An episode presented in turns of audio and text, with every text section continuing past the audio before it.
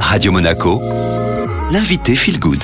Et aujourd'hui, c'est le grand retour de Véronique Liès. Bonjour Véronique. Bonjour Julia. Je le rappelle, vous êtes nutritionniste notamment au terme marin Monte Carlo.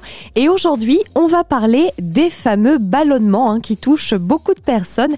Qu'est-ce qu'un ballonnement, Véronique? Un ballonnement, bah, pour commencer, c'est peut-être juste préciser que c'est un gonflement, un hein, gonflement du ventre. Et en fait, ce n'est rien d'autre que des gaz, hein, finalement. Et il existe en fait plusieurs causes de ballonnement, une seule. Voilà, c'est pas nécessairement lié à un aliment en particulier. Ça peut avoir plusieurs origines. Et notamment, une intolérance au lactose, c'est sans doute une des causes les plus connues. Donc, le lactose, c'est le sucre du lait qui est composé de deux molécules qu'on doit découper pour être absorbé. Et en fait, l'enzyme qui permet de découper, c'est la lactase, et certaines personnes vont manquer de cette lactase, et donc ce lactose ne pouvant pas être digéré, il ne sera pas absorbé, et alors il va fermenter en fait au niveau du côlon, et c'est ce qui va provoquer les, les gaz. Vous le dites, hein, Véronique, il n'y a pas une seule cause, il y en a d'autres. Quelles sont-elles? Petite euh, raison toute simple qu'il est important de préciser, c'est que manger trop vite et ne pas assez mâcher peut aussi occasionner des ballonnements. Donc ça, c'est évidemment assez facile à gérer.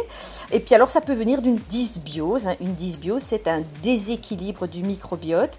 Et donc, nos bactéries vont hyper fermenter, notamment les glucides que l'on mange. Et donc, ça se traduit par des gaz. Alors, petite piste, bon, excusez-moi des détails, mais qui peut mettre euh, sur la voie, c'est que lorsque les gaz sont plutôt bruyants et peu dérangeants d'un point de vue olfactif, on va dire ça comme ça, c'est plutôt un problème avec les glucides. Et dans le cas contraire, c'est plutôt un excès de protéines.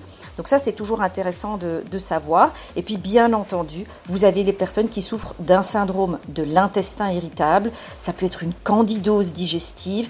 Et donc, il y a plein d'autres troubles dont on reparlera. Et bien sûr aussi, ça peut être une vraie maladie, hein, comme une maladie de Crohn, une maladie cœliaque, qui, elles, doivent absolument être diagnostiquées et prises en charge par un médecin.